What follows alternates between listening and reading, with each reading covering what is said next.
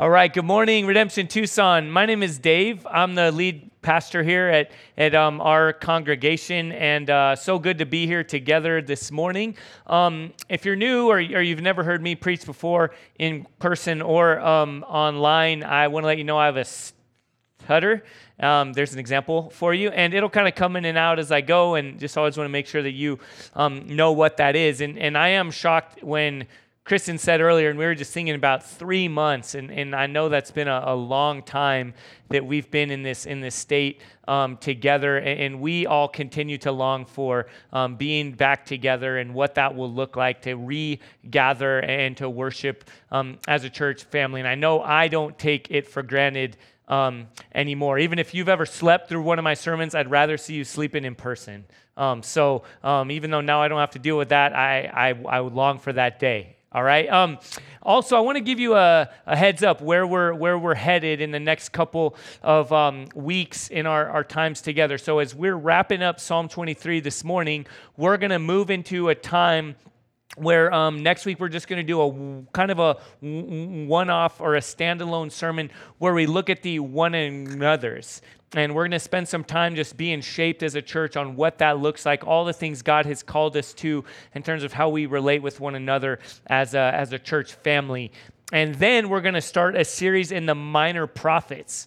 And we're going to go through that pretty quickly. And it's going to be kind of each week we're going to we're going to cover that whole minor prophet. And we're going to go through it in canonical order. Um, just in we're going to kind of see as far as we can go. Um, and then and then at some point here we're going to regather all of us as redemption churches, um, redemption congregations across Arizona. We'll all be in the same thing. So want to give you a heads up out, um, on that. You can start to read through uh, the minor prophets if if you like. And and I'm excited for that time together Um, but I'm even more excited for what God has for us uh, this morning as we wrap up Psalm 23 together. So let me let me pray for us, okay? Heavenly Father, we come before you as your children, and we um, have learned so much in these last few weeks. And, and um, as we get to walk through a psalm um, like Psalm 23, that's a, a snapshot, a window into a man who, who followed you, who walked with you through all sorts of different contexts in life, and, and we've gotten to be shaped um, by those words. And, and I pray and expect that, that the same will be true this morning, that by the um, renewing of our minds and the transforming of our hearts, we will grow more and more individually and communally into the likeness of, of Jesus, our, our King, our, our Savior. And it's in His name that, that we pray. Amen. So, um, where we get in this morning, I'll just go ahead and read out of Psalm 23, verses 5 and 6 as we kick off our time there together. Again, wrapping up this psalm. And, and before I do, I can even give you a second to kind of turn with me there, I'd encourage you. We're going to spend all of our time in Psalm 23 and in that general neighborhood um, this this morning. But I encourage you that if something that comes out of this COVID season is that we have all learned and pored over and maybe even memorized the Lord's Prayer and Psalm 23, that would be really good for all of us, for our homes, for our families, for our hearts, to have those as, as kind of key things that we run to, right? Like what we sometimes call meat and potatoes, right? We don't know what we need in the moment. What am I going to do? I know kind of old faithful. I'm going to go to God's word. I'm going to go to Psalm 23. I'm going to go to the Lord's Prayer and trust that He will do a work in me through that. Amen? All right, let's dive in here. Verse 5, this is what the author David says. You prepare a table before me in the presence of my enemies. You anoint my head with oil, my cup overflows. Surely goodness and mercy shall follow me all the days of my life, and I shall dwell in the house of the Lord forever. So the language has shifted now, right? Last week we looked at how it shifted um, to more first person language. And this week now it shifts from shepherd language to host language. There's a dominant theme throughout all of Scripture of God representing himself and portraying himself as both a shepherd and then also as a host That even in the very last days, in the final days, um, when, when, when Jesus comes and restores all thing and we enter into eternity, there's this language that, that he will be hosting a massive feast, the, the, the, the wedding feast of the, the Lamb okay, who, who, who he is, and it's this beautiful picture. So now this language shifts where we look into God um, talking uh, or being referred to as, as a host. And now, I, I now um, perhaps you and I think of it as though God is like one of our kids that we say, hey, go set the table and he like puts out the forks and the knives and the spoons right and the napkins and then perhaps some of it's not in order and he doesn't quite do it right up to our standards maybe that's what comes to mind when we think of this. But imagine something very different. Um, imagine a host who has everything prepared. I don't know if you ever get this text like me, you kind of send out the text, hey, thank you for having us over. What can we bring? And it's like, wait for it. And you're hoping you'll get one of these texts. It's like, we got it all covered. We have the whole spread all laid out. We have the drinks, we have the dessert. We can make b- better of everything than you can bring on your own. I'm quick to admit that, not my wife, right? She brings some great stuff, but I love when I get that text back. That's the kind of picture here is God is hosting this extravagant feast.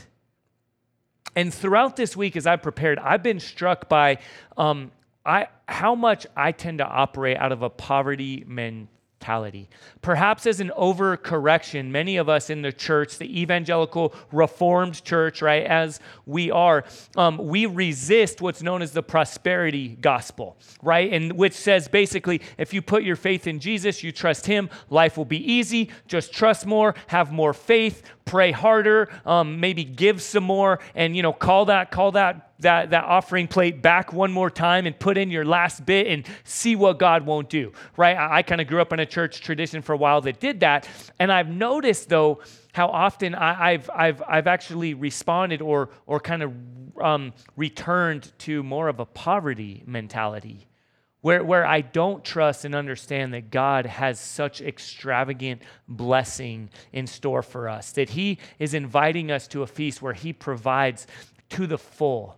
And I actually heard um, one interview with an NFL player who grew up very poor and then became very very wealthy. He's a he's a he's a hall of fame player. He's and he was talking about um, what what he what what when he realized he was no longer poor. And right and he said you know you would think it's all the cars the fancy cars the fancy houses all that.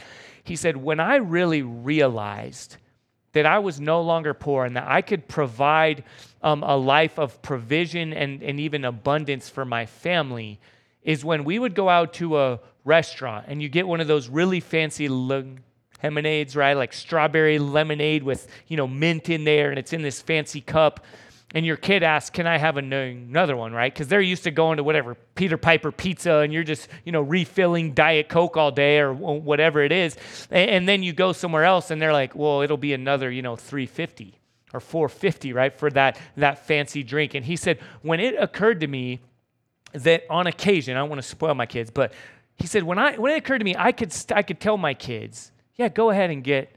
another one. You don't have to wait for you don't have to wait for um, the next time. You can enjoy that whole drink now with your main course if you drank it all during the appetizers.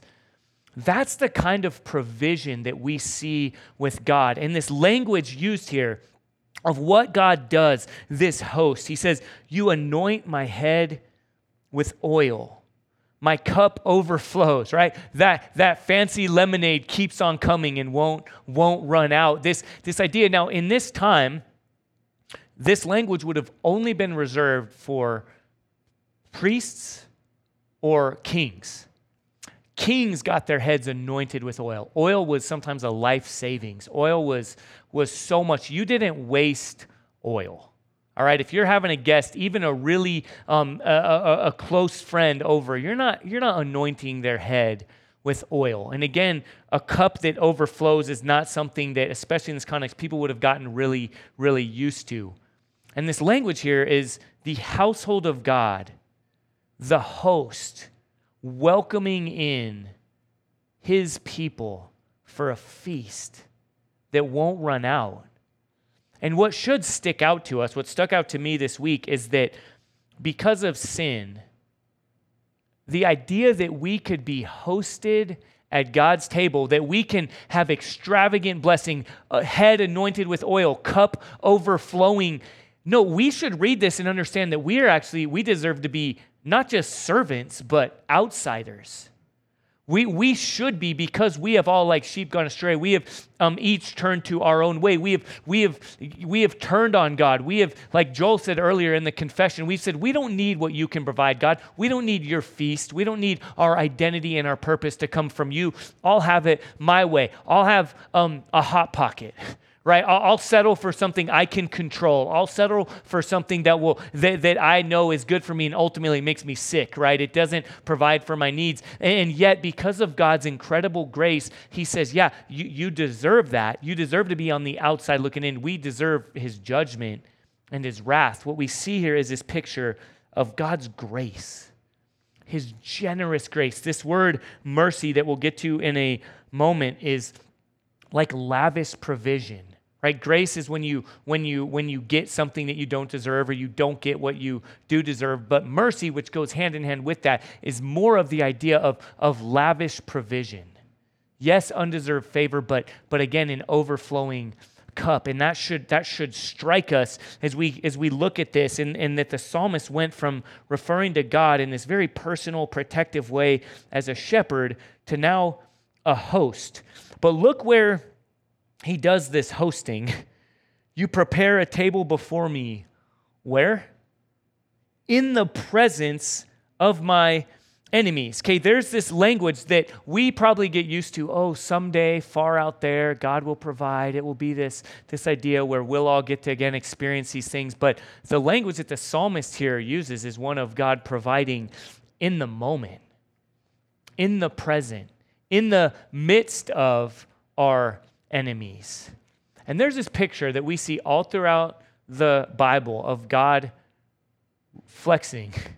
Okay, God revealing his power, his beauty, his glory through his provision for his people, right? Remember, um, this whole psalm would be read all together, right? And we saw that way back in verse 3, when he's using, again, kind of second person language and he's talking about what God does, he said, He leads me in paths of righteousness for his name's sake.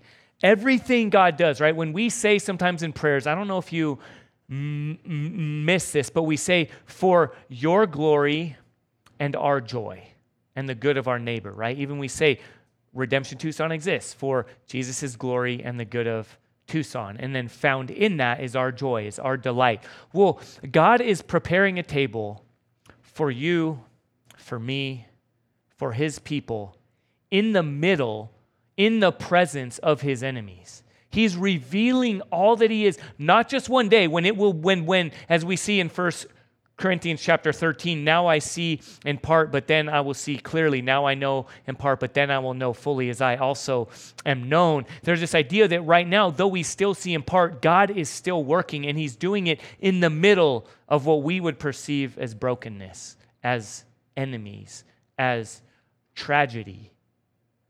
And okay, this is going to blow your minds, all right? Psalm 23 falls right between Psalm 22 and you guessed it, Psalm 24. Okay, there it is, right? Mind blown. How profound.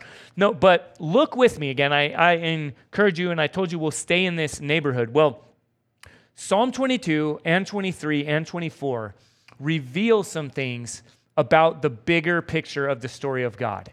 All right, the, the story of God, which we talk about a lot, and I don't want to just assume that we all know, is that in the beginning, God created, right? He created you and me and us and the world that we're in and every creeping thing, every animal, every flying, you know, b- bird, every crawling insect. You, you name it, you can conceive of it. God created it. And He did this, again, for our good and for his glory. Let us make man in our image. God wanted to reveal himself in all his glory and all that he has done. And then in Psalm 22, we see the effects of what is referred to as the fall, or more accurately, the rebellion, right? Where we said, No, God, we don't want it your way. We want it our way. We don't want your glory. We want our glory. We don't trust that you will meet our good, so we want to meet our good on our own. And we see the results of that on display in Psalm 20, 22. And we see redemption. Okay, the story of God is creation, rebellion, God's promise, then the fulfillment of God's promise in the redemption of, of, of, of all things of sin through the life, death, and resurrection of Jesus. And then we live in this time of the church, and then we look ahead to the final day of restoration, where He will, he will restore all things to Himself. Well, we see redemption and the effects of sin right here in verse, um, in verse 14 of Psalm 22. I am poured out like water, and all my, bo- all my bones are out of joint. My heart is like wax, it is melted within my breast. My strength is dried up like a potsherd, and my tongue sticks to my jaws. You lay me in the dust of death.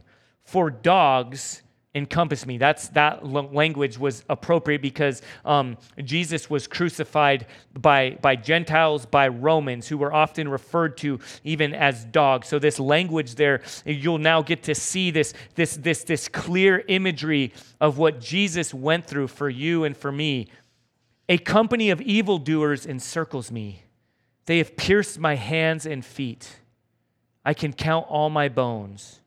They stare and gloat over me. They divide my garments among them, and for my clothing they cast lots. You see the tragic death of Jesus over a thousand years before that event would happen, right? When Jesus was 33 years old, he experienced these things, right? His hands and feet pierced, his bones exposed. Um, those who killed him, these, these, these, these these dogs who encompassed him divided his garments. They cast lots and traded up for his, his garments. You see this referred to here.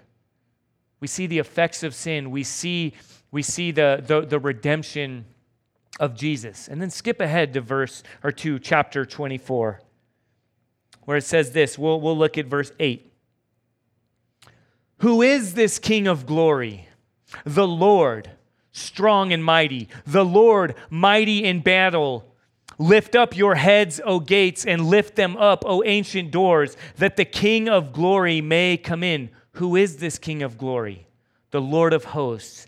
He is the King of glory. Here we get a picture of that final day of restoration when Jesus will come crashing in.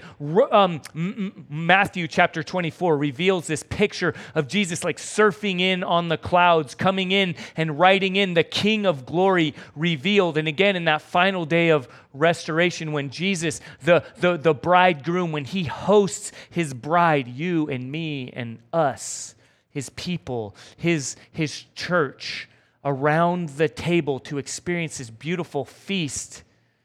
He is the King of glory. He has revealed himself, and he will reveal himself one day in full. And right now, as in Psalm 23, it fits between these two.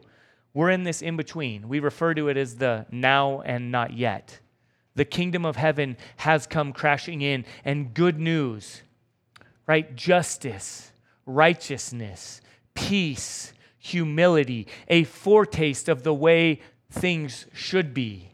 What we get to participate in with caring ministries, what our brothers and sisters at Corazon ministries, what the, the, the families in our church and, and, and then Redemption Church as a whole who are engaging in the foster care and adoption and kinship ministry, so many other things that we get to do are pictures of the kingdom that will one day come ushered in in full, where Jesus will be revealed once and for all. And yet, right now, in the presence of enemies, God has prepared a table. He's revealing himself through you and through me. And, church, let me be clear. Let us be clear as we look at this, as we read this. Who are the enemies? It's not you or me, it's not each other. We're brothers and sisters sitting around the table that God has prepared in the presence of our enemies. And the enemies are not that person or that person or that, it's, it's a whole kingdom.